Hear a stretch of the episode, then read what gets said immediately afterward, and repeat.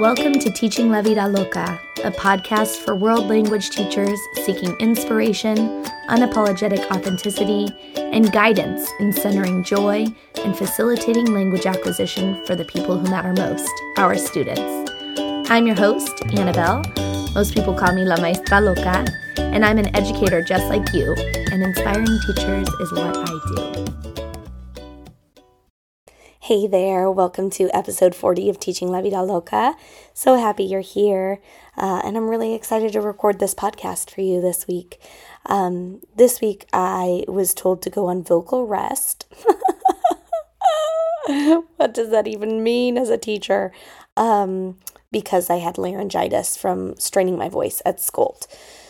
So, if you didn't hear, episode um, 39 was all about my top takeaways from SCOLT and one of them I was able to implement already this week, boom, and it was amazing. Um, but then I had to um, find a way to not use my voice very much.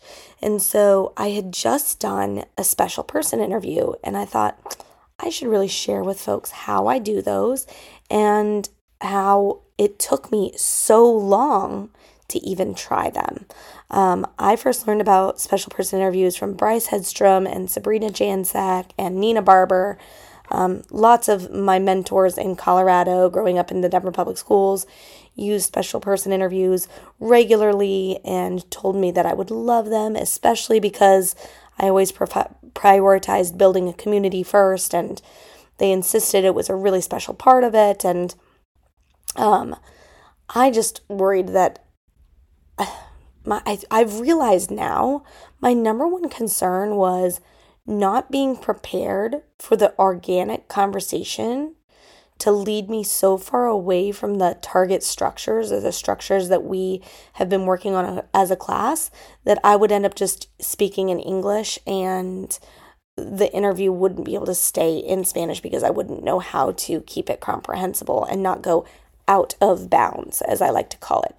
Out of bounds um, is the phrase I learned when I was working under Diana Noonan's leadership for any words that um, are not high frequency, but um, perhaps are needed for the conversation you're talking about, right?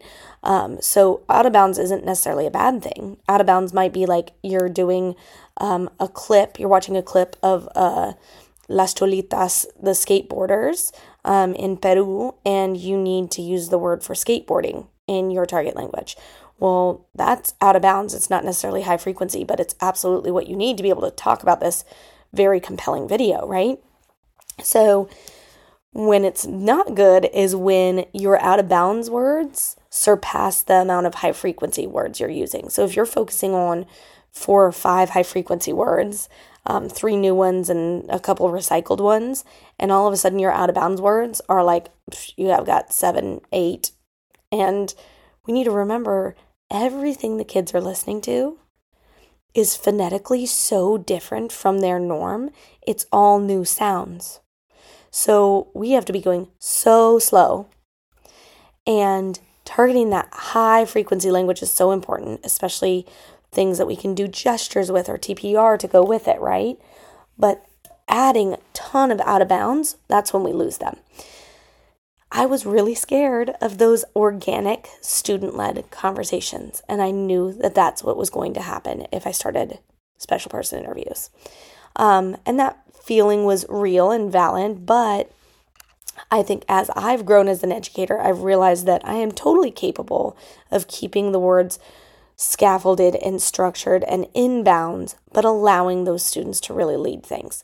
So, let me talk to you about how I do student, um, sorry, special person interviews. First of all, I pull up slides. Um, the slides I use are available on TPT if you're interested. Hello, this is the sponsor of this episode. This episode is brought to you by me. Go check out my TPT store. You can find these in French, Spanish, and English. Special person interview and scene. Uh, thank you for that brief commercial break. Now, um, I pull up the slides and then I also give students a handout where they're going to take notes. There are a lot of teachers who don't um, have kids take notes during special person interviews. I always have. I'd rather have them, you know, jotting things down. I also tell my students they can doodle as they listen. They can doodle what they're hearing, um, or they can just jot down little notes to help them remember. And then I just start interviewing the students with the support of the slides. The slides are like a guideline, and then we kind of like bounce in different spots from there. Um, for example, this week we had an amazing um, interview with a student who is currently um, celebrating Ramadan with his family. And the entire interview, luckily, I had enough background knowledge and context from having had students who were Muslim and practicing Muslims and practicing um, or and celebrating Ramadan and fasting during that time. So I had enough context that I could help keep it um, contextualized and comprehensible.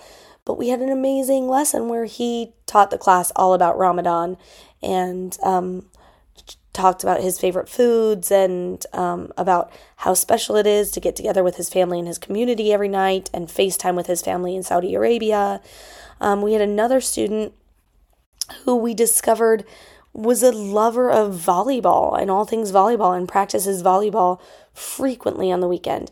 We had a student this week dis- we discovered has 14 bearded dragons, 40, 40 cats, and five dogs. I was like, what? And we also discovered he has a twin sister. And he is in uh he has a um a split family. So he lives with mom. Dad lives in a town nearby. Twin sister lives with dad. He lives with mom. And it was so amazing because he shared all of these things, and we've built this community where he feels like he can share. He has the scaffolded slides to help, he has me to help support him as well. I'm able to ask follow up questions and write things on the whiteboard to make sure I'm understanding. Um, I don't force them to only speak in Spanish. When they want to speak in English, they ask, they say, Inglés, porfa? And I'm like, of course, sí, por supuesto. Um, but they love the push to speak in Spanish. They love being in the spotlight. They get to sit in my fancy teacher chair. Now, I've seen teachers with like full blown rocking chair situation, like a magical um, La-Z-Boy with the pull out legs and all sorts. My, I just let them sit in my swivelly teacher chair. I had one student just spin the whole entire interview. It was wildly distracting, but the kids thought it was entertaining and everybody passed the exit quiz with flying colors at the end so they were all listening.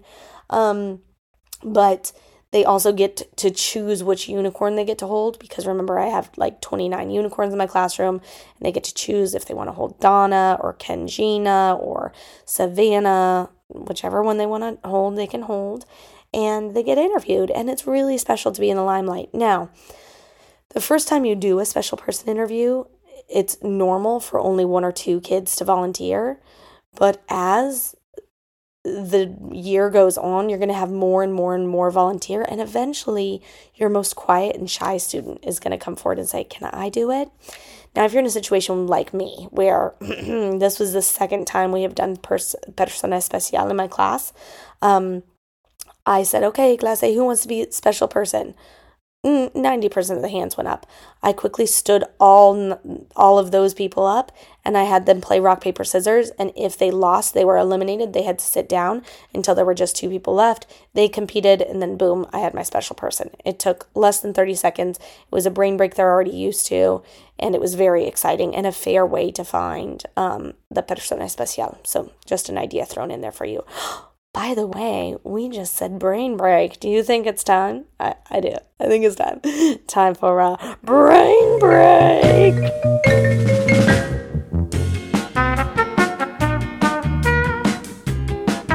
It's a rare occasion that I'm able to post a blog and podcast episode in the same week, but you are in luck because this is one of those weeks. In blog number, well, I don't know what blog number it is, but in Brain Breaks Part 31, so it's the 31st Brain Breaks blog I've posted, whoop whoop, um, I shared a new brain break that I got off of Instagram. Well, a friend sent it to me, and I call it Quick Feet. Now, this was a brain break I tried years ago and didn't share with anybody because it resulted in literal concussions. and I was like, oh no, but keep listening, it's okay. this is a modified version when my friend sent me this video on Instagram, I was like, Nicole, that's not going to work for my students. I've tried it before. It resulted in concussions. And she said, What in the heck were you having them do that it resulted in concussions? She said, Watch the whole video. So I watched it, and the instead of people reaching for things with their hands, they're quickly reaching with their foot. So this has been gold in my class, and everybody's obsessed. Um, I actually played it at SCOLT this past weekend, and it was epic. Um, excuse me, my AC just turned on. I'm to go shut it off. There's no eliminating that background noise of that AC sound. So it's gone now. And I'll get really hot in Louisiana for the rest of this episode. Okay, so um, I was super excited to find this modified version. I played it immediately the next day at SCOLT. It was epic. You don't have to play with plates, but I recommend getting a whole stack of paper plates or styrofoam plates. Paper is better, styrofoam breaks easier. Um, Place the plates in a single file row and have students stand in two rows on either side of that. So they're facing inwards, looking at each other, and the plate is in the middle of them. So they might be standing about three feet apart, and the plate is a foot and a half away from each of them, right in, the, in between them. And then you just start rattling off commands camina, corre, baila, dance, run, jump, uh, has, wants, like everything you have TPR for or a gesture for, shout those out. You could shout body parts out, shoulders, head, whatever you want in your target language. They're doing all those things. And then as soon as you yell plate, plato, in your target language, they have to reach out with their foot and drag the plate in towards them before the other person does. It's brilliant. It's hysterical. Go read um, the blog that I wrote on it, and you can watch videos of adults doing it, kids doing it. You're going to love it. You don't have to use plates, you can use other objects. I talk about it in the blog. But here's a hot tip you can also use this as a comprehension game. Don't call it a brain break, though. If you're using it as a game to provide more input for your students, it's not a brain break it's a game. Um, so you could literally retell anything that you're doing from class. And I did this with the special person interview. Um, after I did my special person interview at the end of class, rather than doing a boring old exit quiz, I had the students stand in a row. I put the plates down, and then I said, Class A will call her um, Lemon Drop. I literally can't think. Can't think of a name. We'll call her Lemon Drop. I said, class A, Lemon Drop, and pretend this is all in Spanish. Lemon Drop is a girl who goes to Morris Jeff. She's in the third grade and she lives in Lakeview, New Orleans. Lemon Drop has three dogs and two cats, and all of a sudden, all of them drug their foot in with the plate because she doesn't have two cats, she has three cats. And so when they realized it was false, I quickly said, okay, clase, hay un problema? And then they would shoot up their hands. I would say, dime, tell me, what's the problem? And then they would say, no tiene dos gatos, tiene tres gatos, or whatever. Um, so that's a way to turn it into a listening comprehension game. But again, you can just do it as a brain break too, because brain breaks are epic. There you go.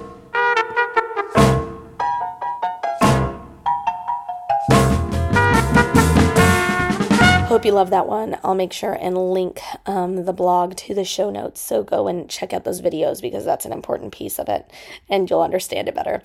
Uh, I call that one quick feet because sometimes I'm not going to play with um, plates and I'll play with a cup or a marker or whatever. Um, so yes, special person interviews are fab. I wanted to give you some follow up activities that I always do um, with uh, special person interviews.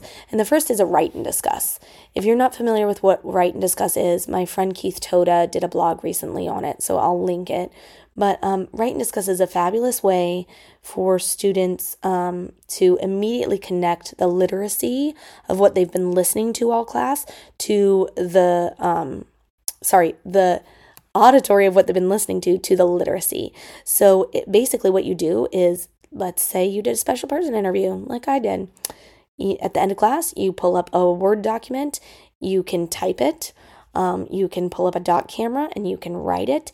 You can write it on your whiteboard, take your pick. And um, I personally, now that I'm teaching elementary, don't have them write with me every time, but I was teaching ele- or middle school, I had them write with me every single time we did a write and discuss. And they just write as I write. And as I'm writing, I ask questions to clarify. I say, clase, does, we'll call this person Centel. Does Centel have 50 bearded dragons? No, Centel has 14 bearded dragons. Oh, okay, good. Centel has 14, catorce, C-A-T-O-R and then boom, I'm spelling as I'm writing. So they're seeing me writing, they're hearing the letters. That's how they learn letters, that's how they acquire the letter names, and they're writing along with me. Now, sometimes I do have my third graders and fourth graders write with me, but I have to write a whole lot less. Or alternatively, I have them write with me and they know anytime anything is highlighted or um, in my class where I have colorblind kiddos, anytime anything is uh, um, italicized, then they don't have to um, write with me. They're just watching. Um, so if it's slanty, they just they just watch and listen. If it's regular text, then they write. Um, I also modify my write and discusses for my um, many of my students with IEPs. I the words that I underline are the only words they're responsible for writing. Um, so that's one of the modifications I do. So, um, just to make it more accommodating. Okay, um, what's next? Okay, so that's one extension. Um, once you have those write and discusses, it's a really fun way to like bring that back later in the year or compare it to another student later in the year. You can have them sequence the two. Um, another extension that I love doing is um, uh, having them compare to another student, similar to what I was just talking about, but it doesn't have to be another student, um, a random student. You can literally use the story from another class, right? So if you're doing the write and discusses for all seven of your classes, in my case, I printed them all and then I got kids in groups of three on Thursday, and I gave them three different stories. It might have been the story of the person in their class. In fact, in my lower groups, I made sure that was one of the stories. Um, and then uh, a story of somebody in seventh period, and then a story of somebody in fifth period.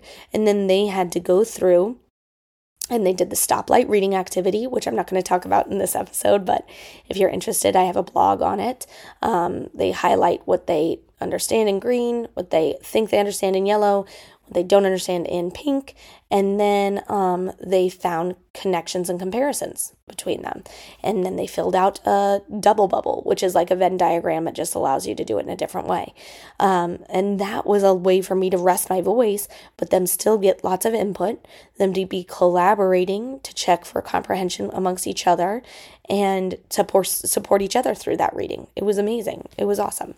Um, you can also do Blookets or Gimkits with students related to that student, right? It's a way more fun way to, than just like a handwritten exit quiz. Not saying that the handwritten exit quiz isn't a bad, I, isn't a good idea. It's a great idea.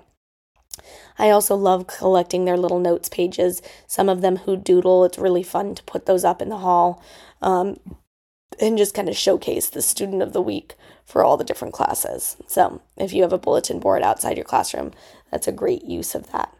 But yeah, I'm really um, I'm really glad that I finally gave in and tried special person interviews.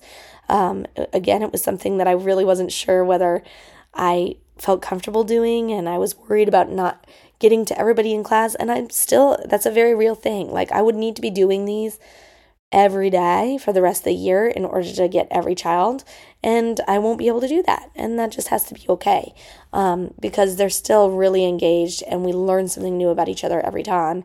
And even best friends are like, What? You never told me that. And it's it's really, really special.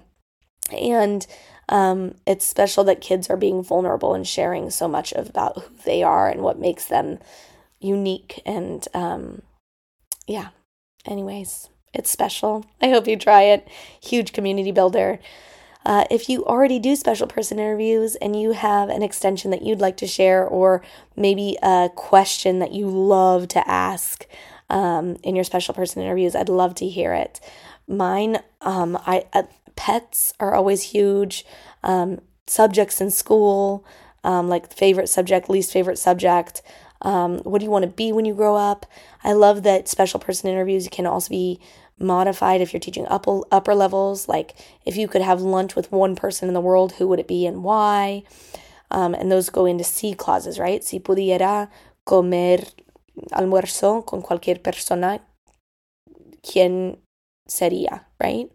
Um, so cool, so cool. Anyways, I love them. I hope that you will give them a try.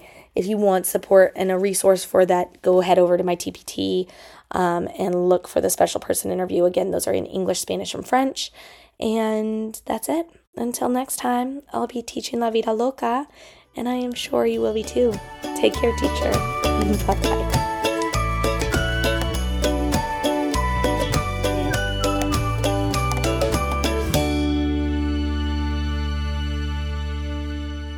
Hey there, teach. Hi there, teacher. Hey, my friend. Um, thank you so much for supporting this podcast. Please, please, please continue to share it with friends. In fact, take a screenshot right now, post it to your social media, tag me, let people know what you're listening to on your way to work or while you're gardening or while you're exercising in the gym.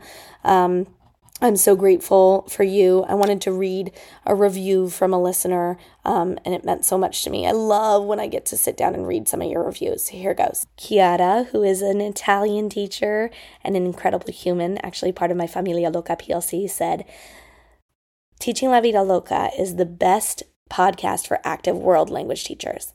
La Maestra Loca, aka Annabelle, brightens up my day with her enthusiasm and authentic self. I listen to her anytime I need a good idea or a pick me up. I recommend her podcast to all the world language and, as a matter of fact, non world language teachers, whoop whoop, that are and want to be more energetic and fun in their classroom. Thank you, Chiara, and thank you to all of you who have taken the time to rate the podcast, share the podcast, post on social. It means so much to me. Really, you have no idea how much it means. And uh, I look forward to talking to you again next week. Take care. Bye bye.